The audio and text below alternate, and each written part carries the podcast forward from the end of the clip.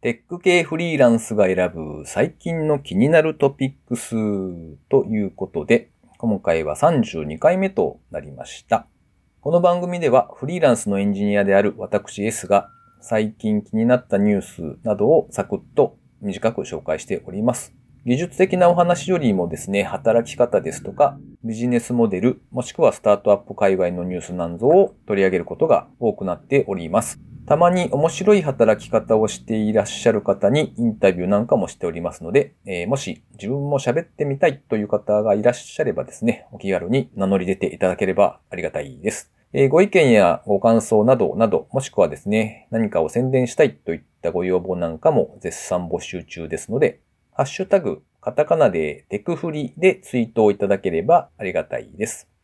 というわけで、えー今回はですね、えー記事を一つ紹介と、それから、空っぽという会社の取締役をされている寺田さんへのインタビューをお届けしたいと思います。それでは、まず一つ目の記事ですね。マイクロソフトリサーチ。息を吸いながら喋ることで、周囲に気づかれずに音声入力を可能にするシステムを発表。こちらはシームレスという VR を主に扱うウェブメディアさんに掲載されていた記事ですね。えーマイクロソフトリサーチの研究者の方が息を吸いながら喋るときに出るですね、非常にちっちゃな音を利用した音声入力のインターフェースデバイス、サイレントボイスというものを発表したんだそうです。普通喋るときは当然息を吐きながら喋るわけなんですが、これを逆にしてですね、吸いながら喋るという動作をしたときに出るわずかな音声を使って入力にするようですね。練習すると15分程度で喋れるようになるんだそうです。で、方向が数方向の気流になるので、このポッドキャストなんかを収録している時にもたまに使われたりするんですが、ポップノイズっていうですね、あの、ラジオの収録シーンとかでよく出ていると思うんですが、口の前にこう丸い板なんかが置かれていると思うんですね。あれが確かポップフィルターとかいう名前だと思うんですが、息を吐いた時のそのノイズを防ぐものなんですけれども、そういうポップノイズが発生しないので、マイクの置き場所が口の正面直前2ミリとかですね、そういう位置に置けるんだそうですね。で、なおかつノイズが少ないというのと同時に、気流の方向を検出して、通常の会話なのか、それともコマンド用のですね、吸ってる音声なのかのその分離が確実に行えるんだそうです。なので、OK ほにゃららみたいなですね、ああいうおまじないがいらなくなるということだそうですね。で、そんな、えー実際のデバイスをですね、発表されたという記事でした。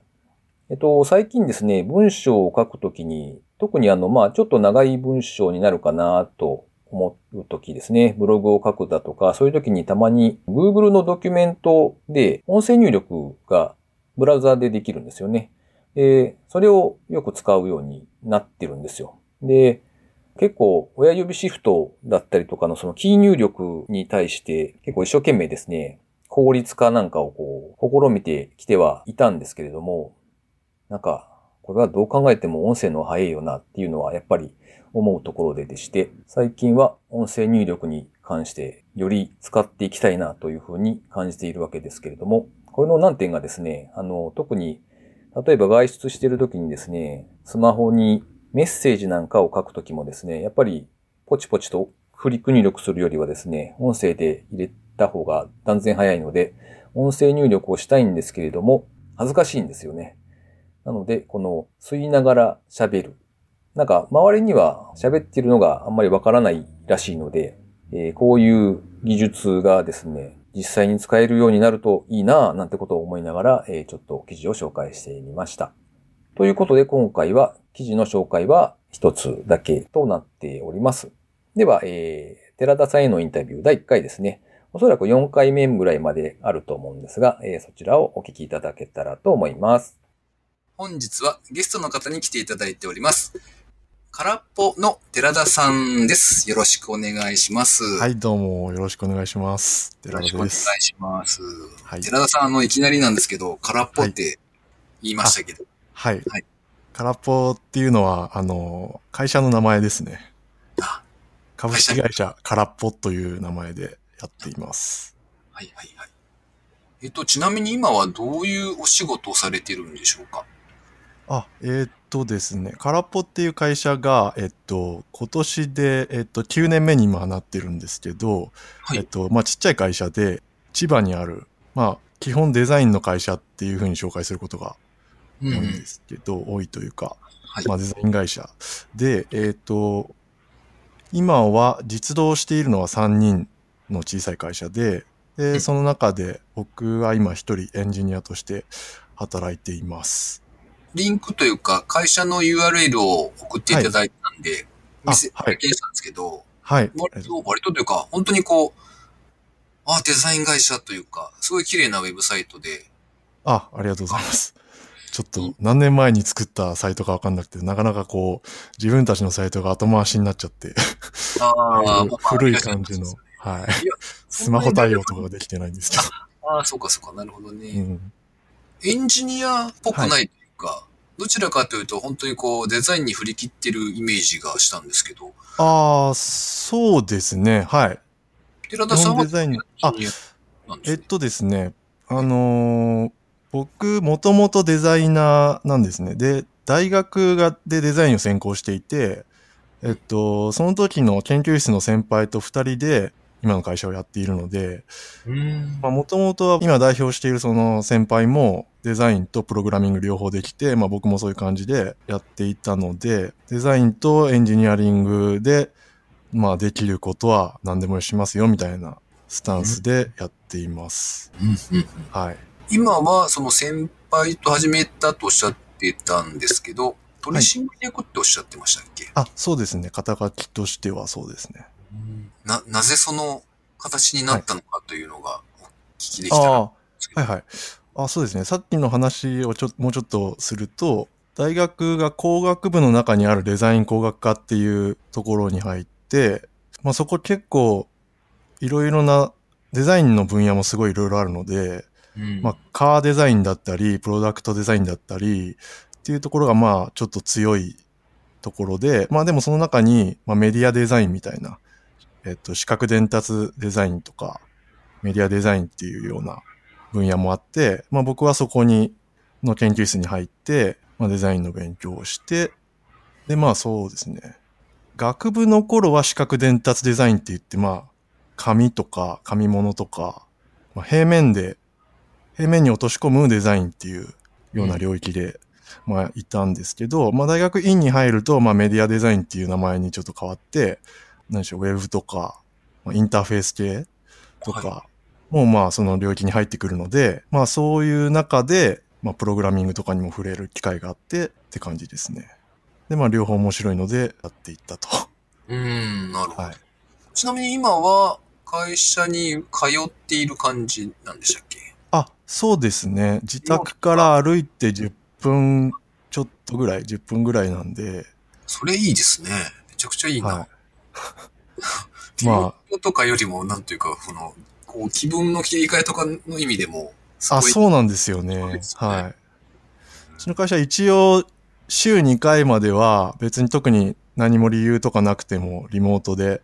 仕事していいよみたいな制度もあるんですけど、うん。まあ僕、まあ基本 iMac を使っていて大きな画面でこう作業する方が作業効率がいいので、まあノートでやるよりもうん。画面でかい方がいいし、あと気分転換っていうのもやっぱあるので、もうほぼ毎日通ってますね。ああ、なるほどね。はい。えっと、その、役職というか、あの、はい。お仕事の内容としては、ど、どの辺までやるんですか？例えば営業とかから始まったりするかはいはいはい。そうですね。えっと、もう本当営業活動みたいなことはほぼしていなくて、うんまあ人づてにこう紹介してもらったりっていうことで仕事をもらえるパターンが多いので、まあ、人生で一回だけあの大学の同級生の会社に一回営業しに行ったことがあったんですけど、はいはい。まあそれ以外はやったことないですね。まあ営業っていうか、まあうちの会社こういうものを作ってますよとか言って、こう何か機会があればみたいな感じで 一回プレゼンはしたことあるんですけど、うん。なんかあの、えっと、サイトに載っていた、まあ、取引先の会社名とか見ると、あ結構でかいところと、やっていらっしゃる感じがあったんですけど。ああ、そうですね。あ、そうですね。うちのちょっと特徴だと思うんですけど、えっと、まあ、こういうウェブの制作会社っていうジャンルに入ると思うんですけど、はい。えっと、まあ、広告代理店からこう仕事を振ってもらう仕事はあんまりなくて、えっと、基本的にこう、やっぱ直クライアントで話ができる方が、いろいろこう、こちらの意見とかもこう、ダイレクトに伝えることができるので、うん。まあ、できるだけそういう仕事を増やしていきたいなと思っていて、まあ、今、そうなっているって感じですうね。んそれいい、いいですよね。なんか、うん。それは、さっきは、その、知人からとか、その、口コミというか、はいはい。人づてに仕事が入ってくるそうですねみたいなことをおっしゃって何かこう、はい。何かこう一つ仕事を一緒にご一緒させてもらって、えっと、まあ、その仕事が終わった後に、まあ、しばらくして、そのクライアントさんが別の、まあ、同じ会社だったり別の会社だったりの人を、こう、紹介してくださったりとかで、ちょっとずつこう、広がっていったっていう感じですね。へえ。例えばその、一緒に立ち上げたその先輩の方が、実はこうはいガンガン営業をかけてるとか、そういうわけでもないってことあそうですね。あの、会社全体として営業活動っていうのはもうほとんど、まあ、僕が唯一した、その、ああ、それ一1回ぐらいだと思います。なんで、まあ営業活動っていうのをちょっと広く捉えると、やっぱり一つ一つの仕事が、まあ営業活動ですかね。ああ、そまあ、その仕事を通して、まあクライアントさんにこう、気に入ってもらえれば、まあそれが営業になっているのかなっていう。ええすごいな。それはなんかすごく理想的な形ですね。そうですね。うん。まあなんで、一つ一つの仕事は、まあ営業だと思ってやっているというか、やっぱり満足してもらってなんぼなので、うーんはい特に新しいクライアントさんとお仕事をさせていただくときとかは、そういうのは心がけてますね。ああ、なるほどね。なんか、不思議というか、僕、あの、ほんのちょっとだけ、こう、デザイン会社に、バイトというか、当時、システム開発の会社に在籍してたんですけど、はい。まあ、あの、すごい昔で、企業がだんだんと、こう、ホームページというものを導入しうん。始めた頃、はいはいはい。まあ、デザインもやっておかないと、なんか、システムエンジニアが作るうんうん。何これみたいなのが、よくあるじゃないですか。で、それい。を、あの、僕デザイン興味ありますとかって言って、で、デザイン会社に行くと、出向というか短期間、そこに、こう、修行みたいな形で入れさせてもらったんですけど、おー、へー、はい。そこにいらっしゃる社員さんたちが、こう、なんか、先月の給料入ったとかって、そういう話題をされていて、あの、はい。デザイン会社さんってこう結構、クオリティの高い会社はすごくいっぱいあるけれども、そのはい、営業だとか、こう仕事を取るというところで苦労されているっていうところが多いようなイメージがあったんですけど、なんか全全然違うってことですね。うん。そこのその広がりというか、はい。お客さんに対してこう納品をして、すごい喜んでもらって、の後にどんどん広がっていくって感じなんですかね。そうですね。はい。なんか久しぶりに連絡があって、はまあ今度こういう案件あるんだけど、どうでしょうみたいな感じで、っていうことは、まあありますね。まあ、あと、デザイン、デザイン業界にいるんですけど、あの、あ、ちょっと説明が、さっき途中で止まっちゃったかもしれないですけど、あの、大学卒業と同時にフリーランスで4年間やって、その後、今の会社を作ったって感じで、い。えっと、まあ、その業界全体のことをあまり知らないというか、ちょっと、よそ様のことわからないので、ど。どうなのかっていうのはありますね。あなるほど。そのフリーランスの時のお話はまた次回ぐらいにお聞きできたらあ、はい。で、えっと、はいなんかこう、取締役っていう、そのはい。役職というか、存在というか、ってなんかち違うんですかね、普通の社員さんと。あー、違うと思いますね。経営する立場なので、はい。そこが違うっていうのと、まあ、あと、給料面とかも、うん。社員さんだったら、例えば、今月儲かったから給料上げようとかってうん、簡単にできますけど、うんまあ、1年の最初、年度の初めに、その給与は決めとかなきゃいけないとか、ああ、そうか、役員報酬かなんか。そうですね。はい。っていうのはありますね。まあ、うん。でも本当小さい会社なんで、あんまり変わんないかもしれないです。うん社員と取り。株式だとかなんだとかみたいな話もあるんですか？そうですね、株式会社なんで、うん。えっと、その代表と僕とで、えっと、株を持っているっていう感じですね。うん。まあでも、自分たちで持ってるだけなんで、うん。まあまあそうですもんね。はい。IPO とかでなんか、でっかくならない限りは別に、まあ、あんまり関係ないっちゃ関係ないですか？そうですね、はえっと、その、社長さんを、まあ先輩がやっていらっしゃる。い。はい、そうです。うんと、その、じゃあその社長さんと寺田さんとのその仕事の住み分けみたいなところって、あ、はいはい。そうですね。あの、もともと二人ともデザイナーかつ、えっと、エンジニアみたいな立ち位置でやってたんですけど、で、まあ、最初の4年間は、まあ、二人組のフリーランスって形で、まあ、ユニットみたいな、野号を揃えて、なるほど。まあ、その頃から空っぽっていう名前ではやってたんですけど、で、まあ、やっていくうちに、まあ、デザインのスキル的に、その代表の方が全然高いので、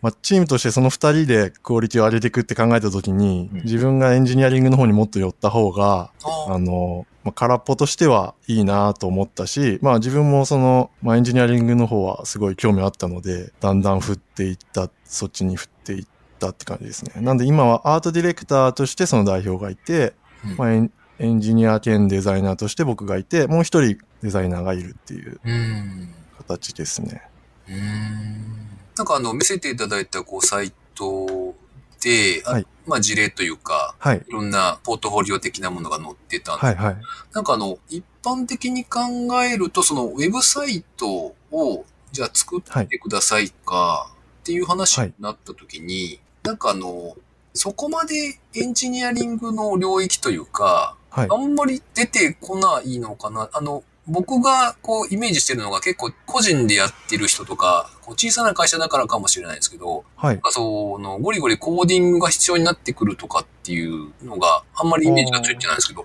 実際どういうお仕事があったりするんですそうですね。例えばその、今、うちのホームページの一番最初に出てきている、うん森の DNA 図鑑っていうサイトとかは、まあこれあの WebGL を使って森の中を360度こう全部テクスチャーが動画になってるんですけどはい、360度を見回せて、その中でまあマーカーがあってそのマーカーをクリックするとそこに生えていた植物の DNA が出てくるんですけど、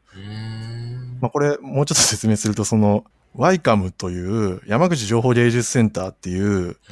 ミュージアム兼、まあ、あとアーティストレジデンスって言って、こう、アーティストがそこに滞在しながら作品、制作するとかお、まあ、そういう施設も兼ねてたりする、結構日本の中では有数の、有数のというか他にあんまりない施設があって、で、まあそこがまあいろいろ面白い、まあメディアアートとかそこら辺の文脈なんですけど、すごい面白いことをいろいろやっていて、そこのプロジェクトの一つで、最近その、バイオリサーチっていう、ワイカンバイオリサーチっていうプロジェクトをやっていて、うん。その、最近その DNA の ATGC の配列をこう読み取る機械とか、読み取るためのコストがすごくこう下がってきていて、はいはい。あの、その一般市民でも手が届く領域になってきたので、ええっと、この技術が今後なんかこう、どう活用されていくのかっていうのを先駆けてこういろいろこうトライアルしているような、まあ、そういうプロジェクトなんですけど、まあ、ちょっと前にその 3D プリンターとかがこう安くなってこう、今ファブなんとかみたいな。のがいっぱい出てきてると思うんですけど、まあその次に来る波は DNA とかそういうえもんなんじゃないかっていう、結構そういう流れなんですよね、社会的に。まあそういう文脈でこうやっている、えーワークショップがあって、それはその森の中に行って植物を、まあ普通の植物、この植物なんだろうって言った時に、葉っぱの形とか、うん。そのどこに生えてるかとか、あと花とか、そういうのからこう図鑑と照らし合わせて、この植物は、あ、これなんだみたいな。そういうのを童貞って言うんですけど、同じく定めると書いて童貞って言うんですけど、まあそういう、その種の童貞するためのその手法の一つで、その DNA 鑑定っていうのが使えるので、その植物を取ってきてすりつぶして、こう DNA を取り出して、で、その配列を、えーまあその専用の機械でこう読み取って、まあ今だったらその DNA のサンプルの状態にしたものを郵送して、そうするとこの ATGC のあの配列をテキストデータにして送り戻してくれる。そういうあのサービスがあって、まあそういうのを使うんでもいいんですけど、で、その配列を、まあなんか辞書みたいなウェブサイトがあって、そこにこう、ボコッと入れてあげると、何々属の何々目の何々みたいな。こう植物名が出てくる、まあそういうウェブとかも普通にあったりするので、はい。まあ、そういうのを使って森の中にどんな植物がいるのかっていうのを探し回るようなワークショップの、えーまあその中に参加してくれた方のうんサンプルがどこにあったのかとか、それが結果何だったのかとか、うんまああとその写真とかそういうのをまあ図鑑っていう形で。まとめたウェブサイトですね。はあ。偉いちょ。っと説明がいろいろ。必要で。あ、そうかはい。あれですね、きっと。なんというか、あの、例えばその、普通にこう、いすごく一般的に、ウェブ制作やってますとかっていう会社さんだと、多分、はいうん、デザイナーさんとかが、まあそこそこいるとしても、そういうややこしいことを、なんか裏側でゴニョゴニョやらせようとすると、そんなことはとてもできませんみたいなところが多いから、それでうんうん。空っぽさんに、あ、そこならできるんじゃねみたいな感じで話が回ってあくるんですかね。あ、あ、そうですね。そういうことですね。あはい。なるほど。そういうことだと思います。はい。これとかも、まあもともと、まあなんか、まあそのワークショップの内容自体は決まってたんですけど、うんまあそれを最終的にこうウェブに落とし込むときにどうや見せたら面白いのかなっていうところから相談が来て、なんだろう、結構先端的なことをやっているし、うんまあこれちょっともう前、前になっちゃったんですけど、まあその当時まあ WebGL とかちょっと使ってみたらこう先端っぽい感じになるじゃないですか。なるほどね。なんでまあ雰囲気うん。まあ、その雰囲気も大事だと思うんで、ワクワク感とか。はいはい。で、どういうのがいいのかなとか考えて、ウェブ上で、その、参加してない人も、えっ、と、まあ、ちょっと体験できるとか、まあ、実際参加した人は、その思い出になるとかう、ん。うん。うん、っていうので、面白いんじゃないかなっていう。なるほど。めちゃめちゃ面白いですね。なんかこう、デザインとかにも結構興味があるエンジニアの人っていうか、まあそれ、はいあの、僕がだいぶ昔そんな感じだったんですけど、ああ、はいはいはい。であると、わあ、めっちゃ楽しそうで、そこ行きたいって感じになりそうな、こう、魅力的な会社さんにはいああ、移ります。ありがとうございます。なるほど。わかりうんました。えーっと、そうですね。じゃあ、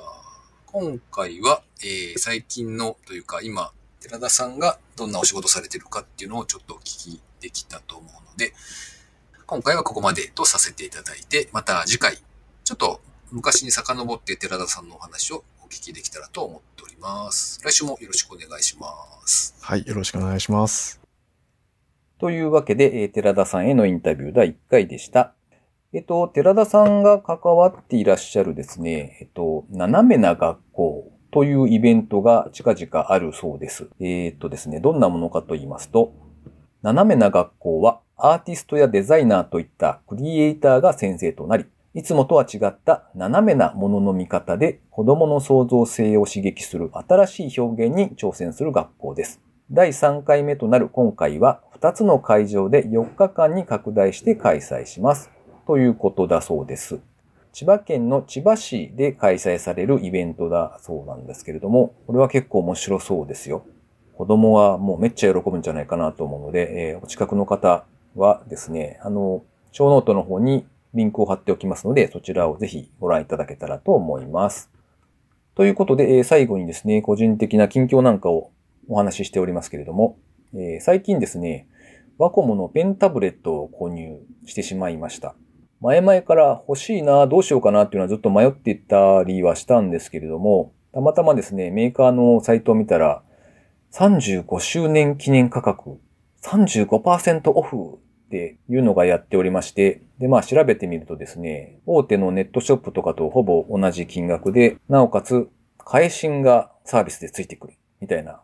ちょっとしたお得感があってですね、えー悩んだ挙句、メーカー直販で購入してしまったという感じですね。えっと、まあ、そもそもですね、なぜにそんなん購入したのかって言いますとですね、イラストを描けるようになりたいなという野望がありまして、まあ、それが大きいのかなというところです。あの、前回紹介した、今、ウェブサービス開発してますよっていう中でですね、まあ、あの、デザインとかもやっぱり必要なので、えーキャラクターとしてですね、カエルのキャラクターなんかを自分で描いて今やってはいるんですが、まあその際に、こう紙で鉛筆で下書きをしてゴニョゴニョやってたりしたんですけれども、まあそれをですね、こう取り込むのが結構めんどくさいわけですよ。まあ、プリンターに付属しているスキャナ機能で読み込んではいるんですけれども、まあこれがちょっと時間かかったりしますし、なんかこう、よっこいしょみたいなのがあるので、うん、なんかもうちょっと気軽に手書きでなんかこう書けないかなっていうのをずっと思ってたんですね。あの、ちなみにですね、このエンジニアの仕事以外にも、僕自身は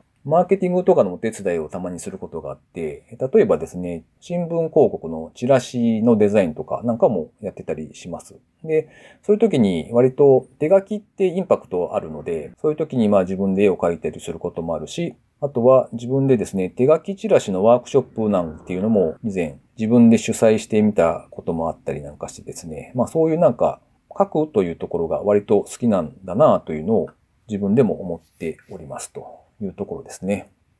で、まあこれまでは紙に鉛筆とかペンとかでゴリゴリとアナログ的に書いてですね、それをスキャンして使ってたんですけども、でも考えてみるとですね、今時の漫画家さんとかイラストレーターの方っていうのは多分アナログじゃないよねっていうのを思ったわけですよ。おそらくはもう最初からデジタルありきで書いていったりするんだろうなと思って、まあいろいろとネットで調べてみるとですね、やっぱりまあ思った通りという感じで、最初にこう当たりなんかを書いて、次のレイヤーで下書きして、次のレイヤーでペン入れしてみたいな感じでこう、レイヤー分けながらミスしてもリカバリーできる感じで、割と効率よく書いてるっぽいなというのが分かりまして、まあ、それなら買ってしまうかというところで、